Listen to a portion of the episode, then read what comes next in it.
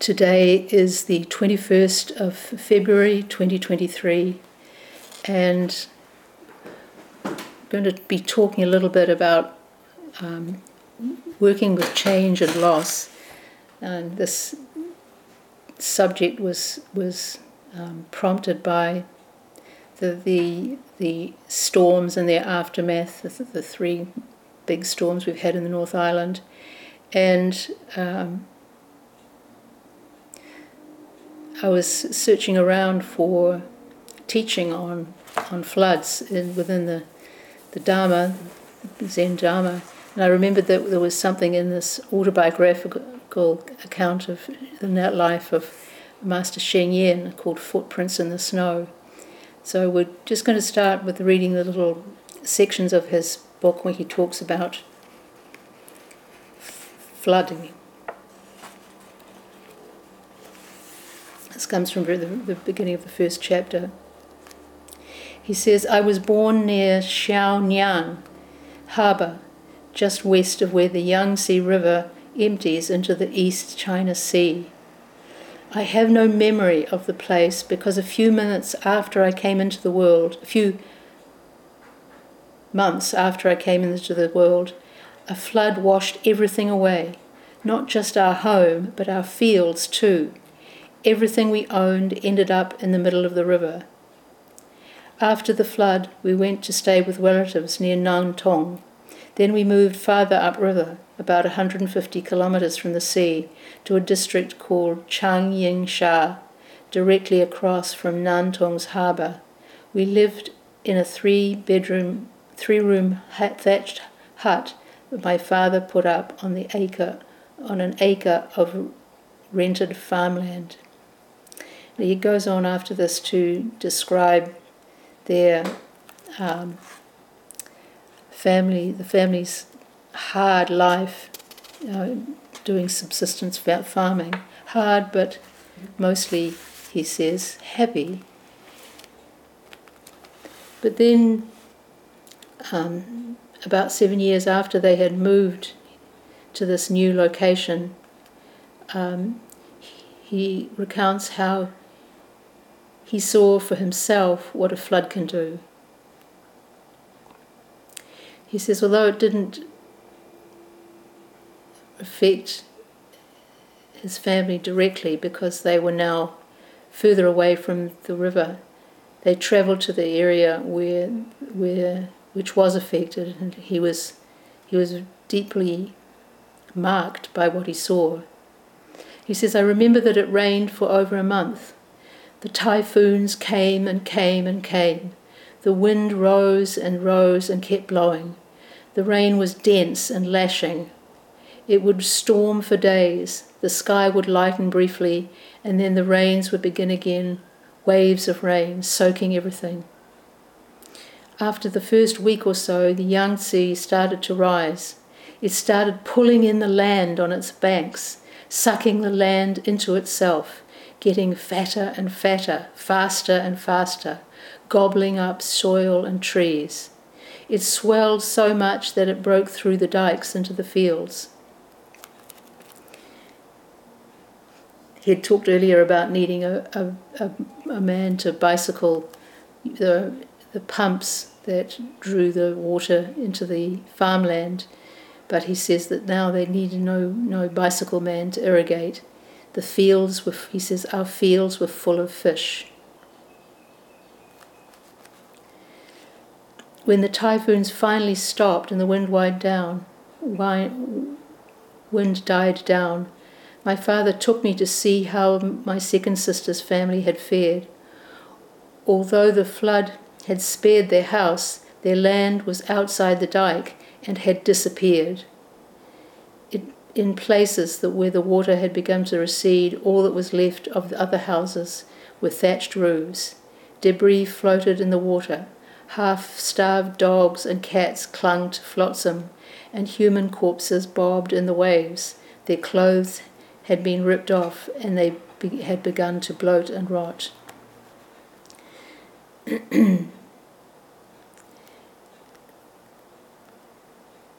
we think we think of land, soil as being something solid, and yet here we have cases mentioned by him of the land being swallowed up by the river.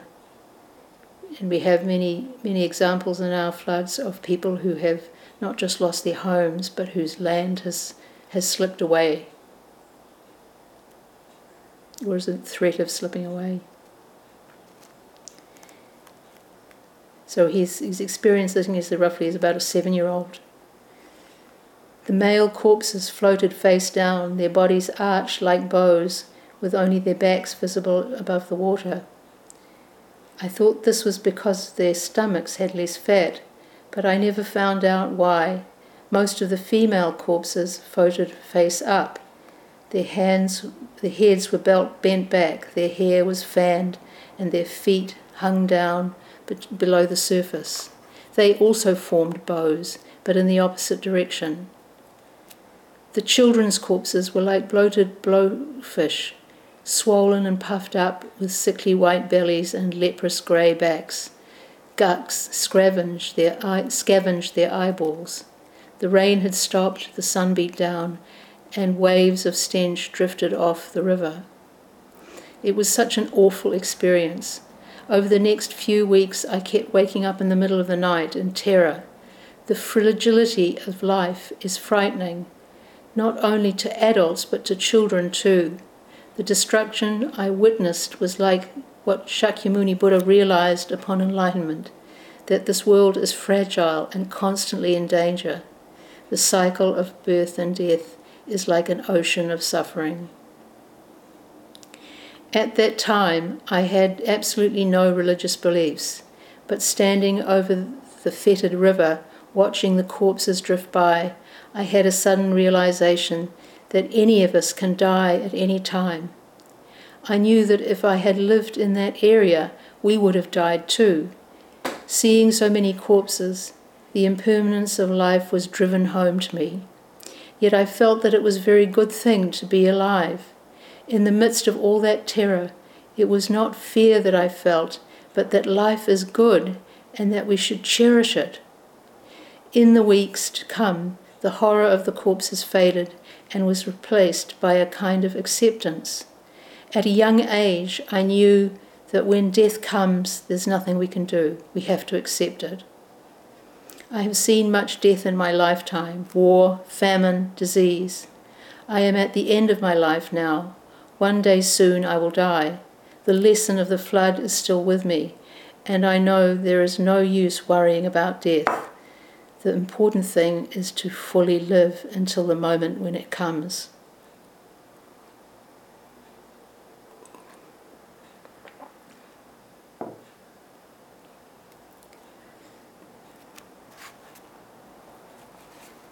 What struck me in particular um, in this book were the two quotations that Master Sheng Yen chose to put as a, as a kind of preface to the text.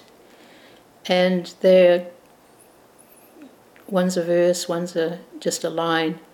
Um, they appear to be um, at odds with each other. And in some sense, they reflect what Master Sheng Yen realized when he he uh, saw the death and destruction after the, after this flood, this terrible flood. He realized, he says that he that it was no use worrying about death, and that the important thing was to live fully until the moment when it comes. And here's his here's his first quotation as, as prefacing the whole book. What is there to worry about in life? Just follow the causes and conditions. Days and months go by like waves. Time passes like fire in the stone. What is there to worry about life? Perhaps we could, we could restate it and say, um, in what way is it helpful to worry?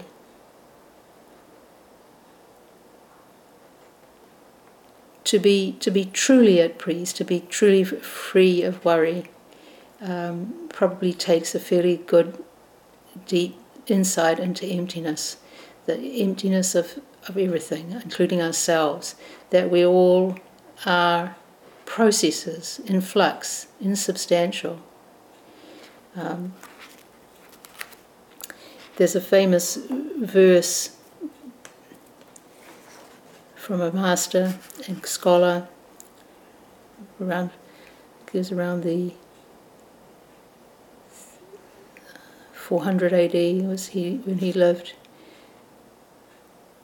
He was he was about to be executed, and he's and this is what he said, reportedly at his at his the moment before he died. The four elements essentially have no master. The five shadows are fundamentally empty. The naked sword will sever my head as though cutting the spring breeze. The naked sword will sever my head as though cutting the spring breeze.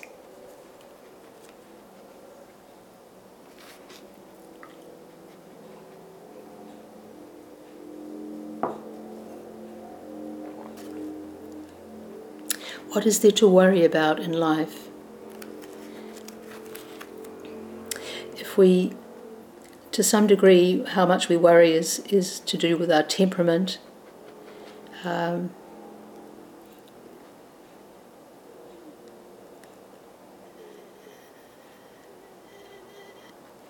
faith in the teachings, faith in the Dharma can also be another another cause of, of less worry. If we really, really, even if we haven't had strong insight, we can still have faith in the teaching of emptiness and of impermanence. Faith comes from, from experience.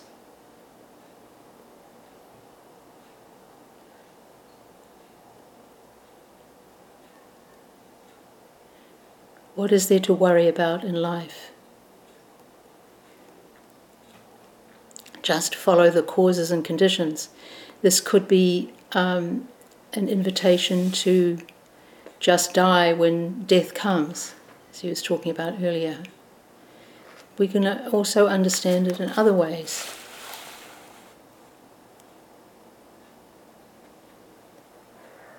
And it can be understood in a straightforward manner. Just respond as needed, whatever the conditions are.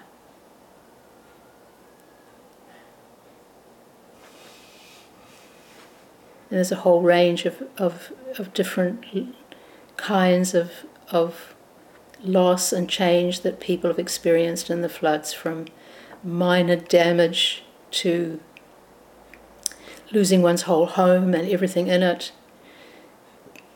losing one's livelihood, land, the land on which we built has um, to have gone, we see that the land is much less solid than we thought, and the and the ultimate to lose someone we love, or to die ourselves. All of these um, have happened over these last weeks.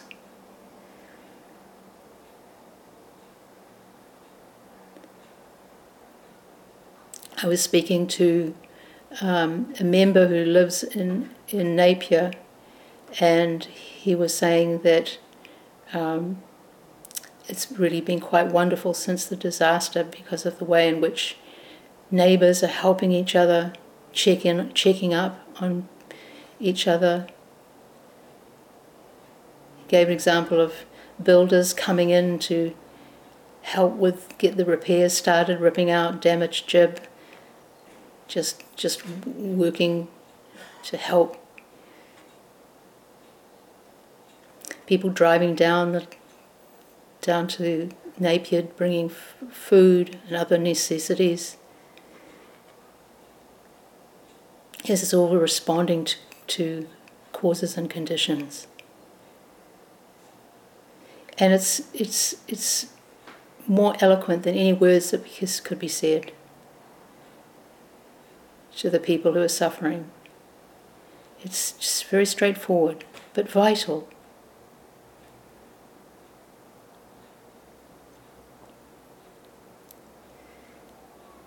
Just follow the causes and conditions.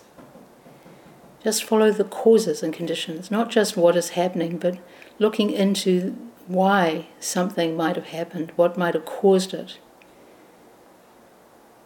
And this takes some, some fearlessness and honesty at times.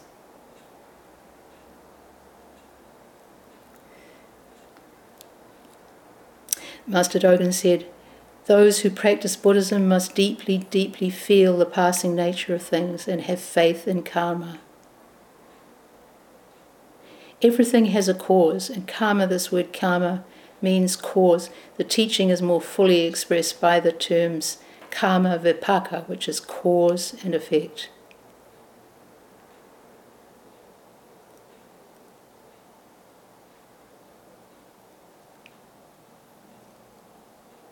Years ago, it must be maybe 10 years ago, I read an um, article by Bill McKibben, the, the founder of 350.org, and he was talking about a flood that had happened in his uh, area in Vermont, which had uh, destroyed a bridge or a culvert near his home. And he was he talked about the disruption that this caused, the cost of this, and also the, the cost of the repair. Um, and he, he predicted that such destruction would become more frequent as global temperatures rose. And that over time it was likely that our ability to um, fix things, to, to do the work to um, replace the bridges and, and the roads and so forth would become more more difficult because we would have fewer resources as time went on, and we're seeing this happen now with with um, the present disasters that budgets are going to have to be rewritten um, and funds that were, would have been going to other things will have to go to the repairs. James Shaw gave a, an impassioned speech in, uh, I think, in Parliament, where he talked about uh, our coming to what he called a period of consequences. This, this um, is actually a quote from um, Winston Churchill. And there's a little article in the newsroom about about this this period of consequences. And this is by a commentator called Marc Daalder. And it appeared about a week ago.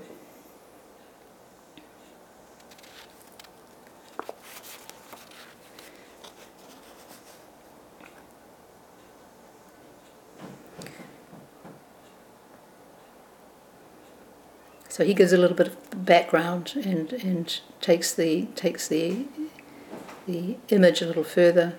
He says, in 1936, as Hitler's Germany geared up for war, Winston Churchill railed against the comparatively poor state of the British military.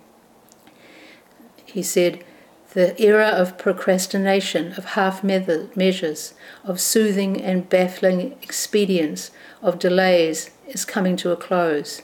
In its place, we are entering a period of consequences. And James Shaw is to use the same phrase in Parliament on Tuesday, pointing to the, the, the enormous challenge that these this series of storms have created in terms of um, uh, returning things to how they were before, the, the floods in Auckland were being called the worst climate related disaster in the country until they were superseded by the, the damage done further down the island in the east coast. Daalder points out that the same um, quote had been used by Al Gore um, back in 2006 when in his book An Inconvenient Truth. And then he asks the question how are we still reaching for the same metaphors to describe the same problem? Why does it feel like so little has changed? In the documentary, Gore turns to Churchill after describing the ways in which climate change will make hurricanes, the Atlantic version of cyclones, more intense. He points to Hurricane Katrina, which killed more than a thousand people and turned into the costliest ever tropical storm. There had been warnings that hurricanes would get stronger. There were warnings that this hurricane, days before it hit, would breach the levees and cause a, the kind of damage that it ultimately did cause. And one question that we as a people need to decide is how do we react when we hear warnings from the leading clients, leading scientists in the world, Gore said. Cyclone Gabrielle was not a surprise either and while we were as prepared as we could be for its landfall, we were not prepared. We are not prepared for the progression of ever more intense and ever more frequent tropical storms which will come in its wake over the coming years and decades. That we can be honest without, about this and, and examine ourselves in terms of what we might do as we move forward, how we might respond.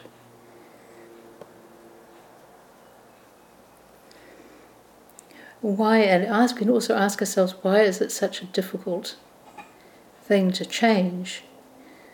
Daalder suggests that it's, it's to do with the fact that um,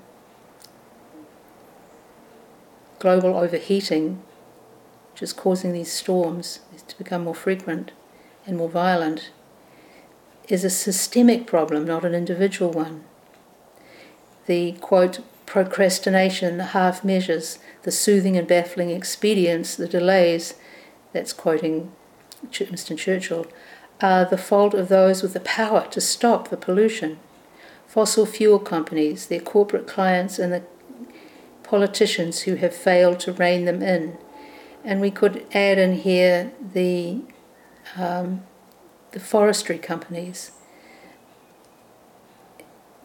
People who are old enough will remember Cyclone Bola, and this problem with the with the um, slash was was obvious and and plain back then, whenever it was, nine, uh,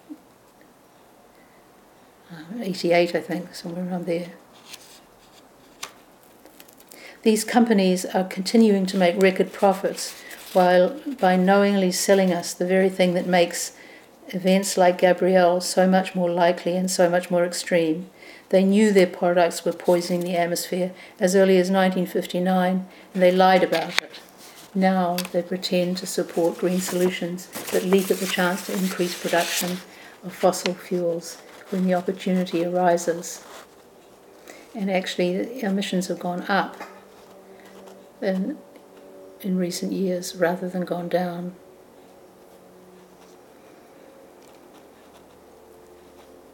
So this is this is uh,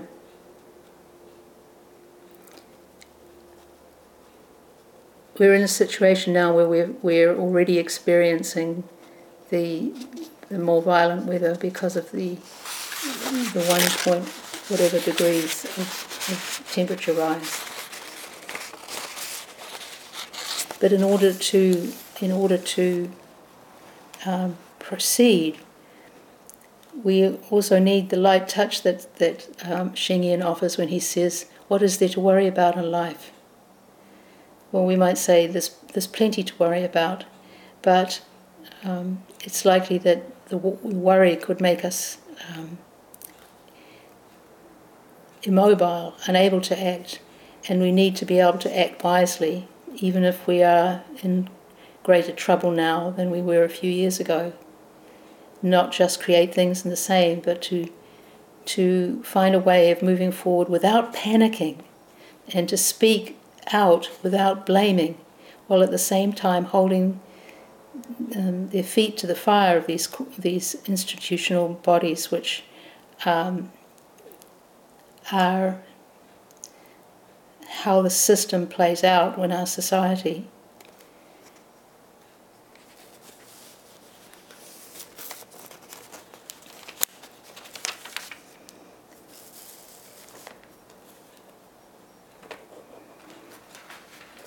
The last two lines of, of um, this first two the two quotes by in Master Sheng Yen's book.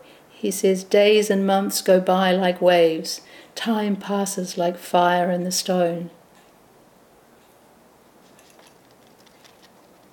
He's talking here about impermanence, impermanence, impermanence.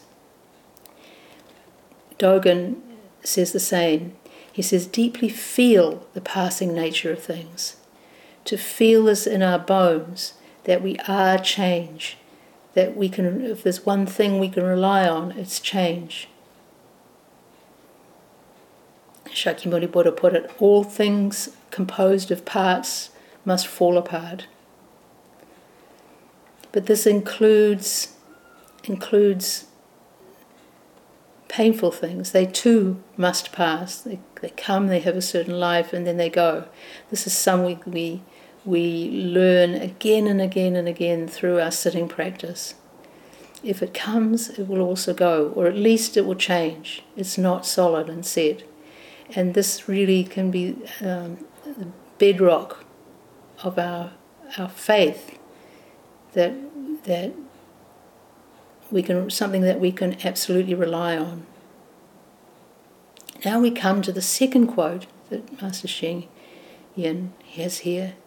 Living in this world is like living in a house on fire. Living in this world is like living in a house on fire. This is from the Lotus Sutra and the, the parable of the burning house.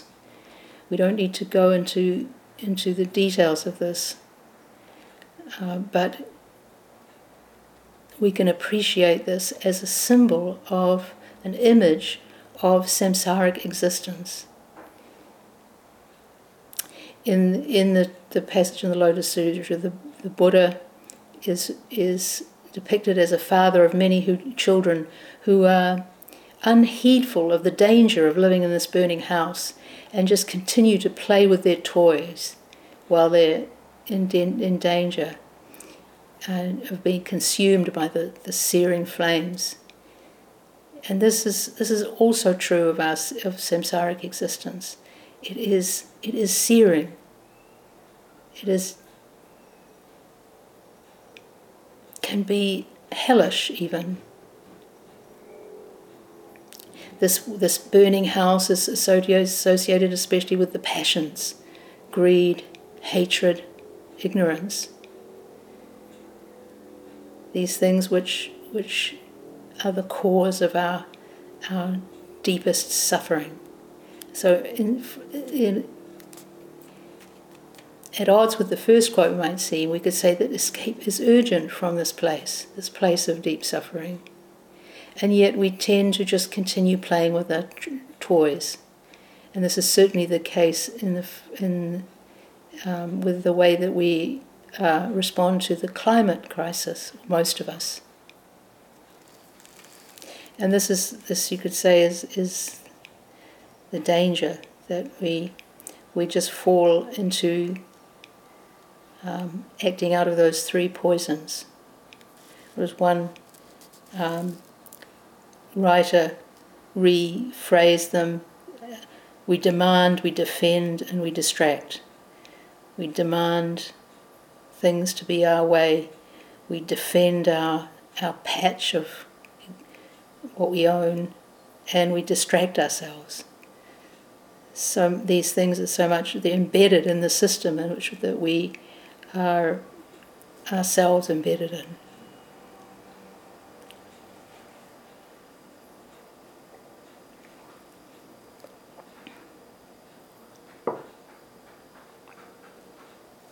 I think I used this quote in a um, in a Zendo talk recently, but it is is applies here. Um, he says, this is Chekhov, Anton Chekhov, behind the door of every contented, happy man, there ought to be someone standing with a little hammer and continually reminding him with a knock that there are unhappy people, that however happy he may be, life will sooner or later show him its claws and trouble will come to him. We can, we can feel like we've, we've been let off lightly, uh, but as long as, as um, we are in this world, we are subject to its claws. That's the nature of the, this existence that we, we live in, this burning house. And though the, the, the, the storms are particularly powerful because they are happening right here, or did happen right here among us, everybody knows somebody who's gone through something in these in these three storms. It's not just here. We have climate changes happening all over the world. Uh, probably the most severe are the the the um, long years long droughts in Africa, which are creating uh, hunger for millions of people. Not just human beings being affected either. One of the the um, things that happened right at the centre when we were pumping out the um, lake that had formed in the driveway alongside the Zendo. Um, at one point, an eel came up and was was came up through the sewers, we, we guess, and um, was sucked into one of the pumps and stopped its working, killed the eel, and it just it just struck me as as so poignant that that this living being should be should be killed by this this our efforts to to get the water out of the zendo. And I've heard other stories of of um, animals in these storms, rats having to swim away on on floodwaters, um, penguins being washed out of their of their burrows where they would were going through the molting process. These changes are are um, having profound effects on so many beings of different species. So you look at these two quotes by the, in, in, in Sheng Yen's introduction and preface.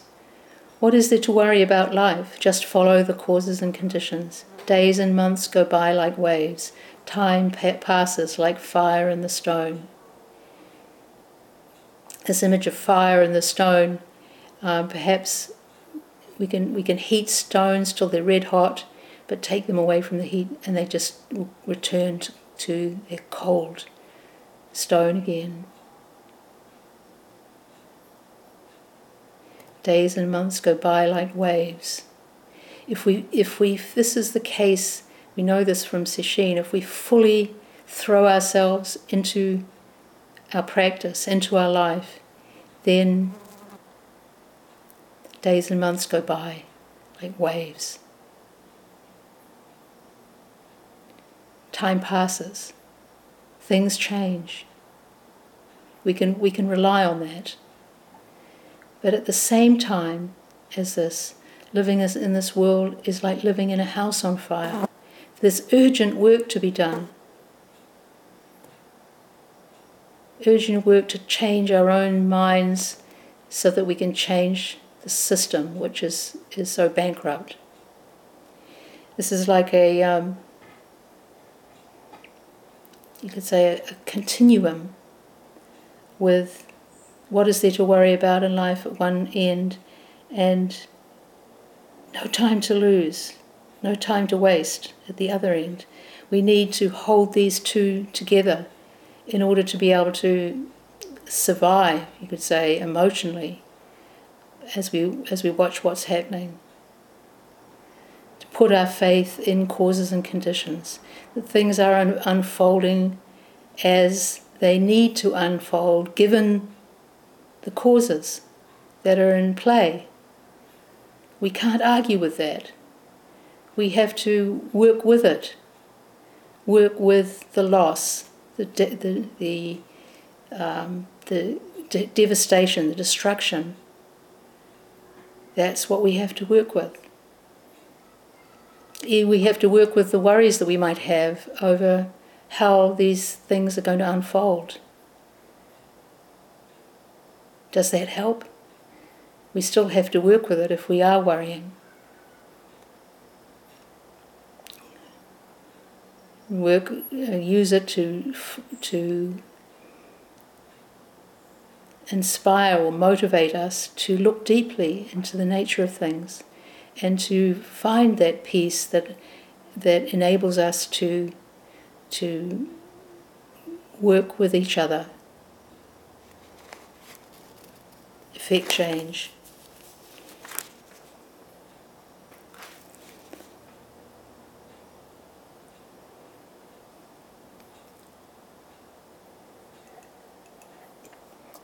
wanted to finish off by looking at um, another kind of creative tension that is to be found. The the the, the koans um, collections are full of these, and and it, this one relates to the whole question of our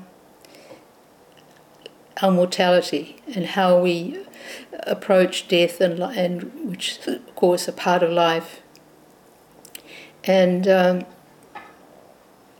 people will have heard me talk about the, these these um, two koans before, but the the one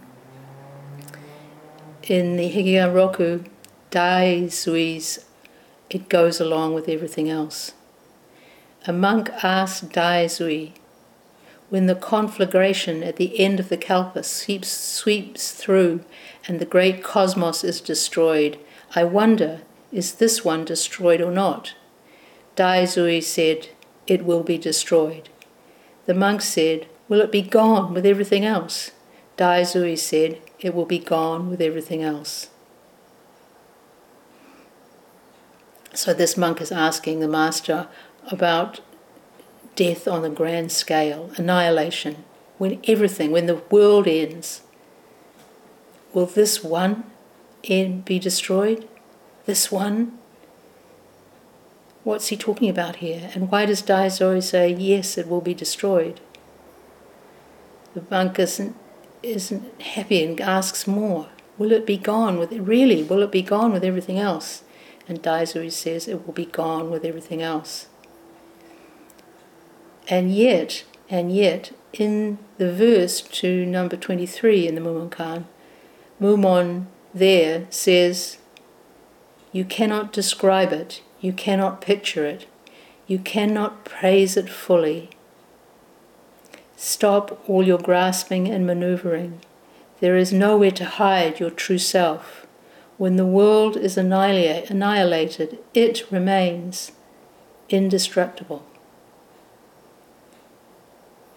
Will it be destroyed or is it indestructible? Or are both these true? How can they both be true? We have to examine ourselves, look deeply to answer these questions, answer them existentially by not falling into has or has not, just as, as we have to approach the Koan Mu in the same. Just it's getting beyond the notion of has and has not. We'll f- just finish with um, a comment on this koan by Tenkei, Japanese Soto master.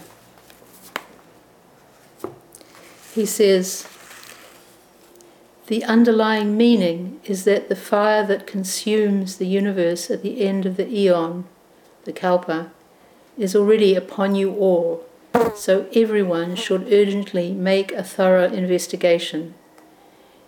If you waste time hanging around, you'll lose your life. We'll stop here and recite the four vows. All beings without number, I vow to liberate endless blind passions. I vow to uproot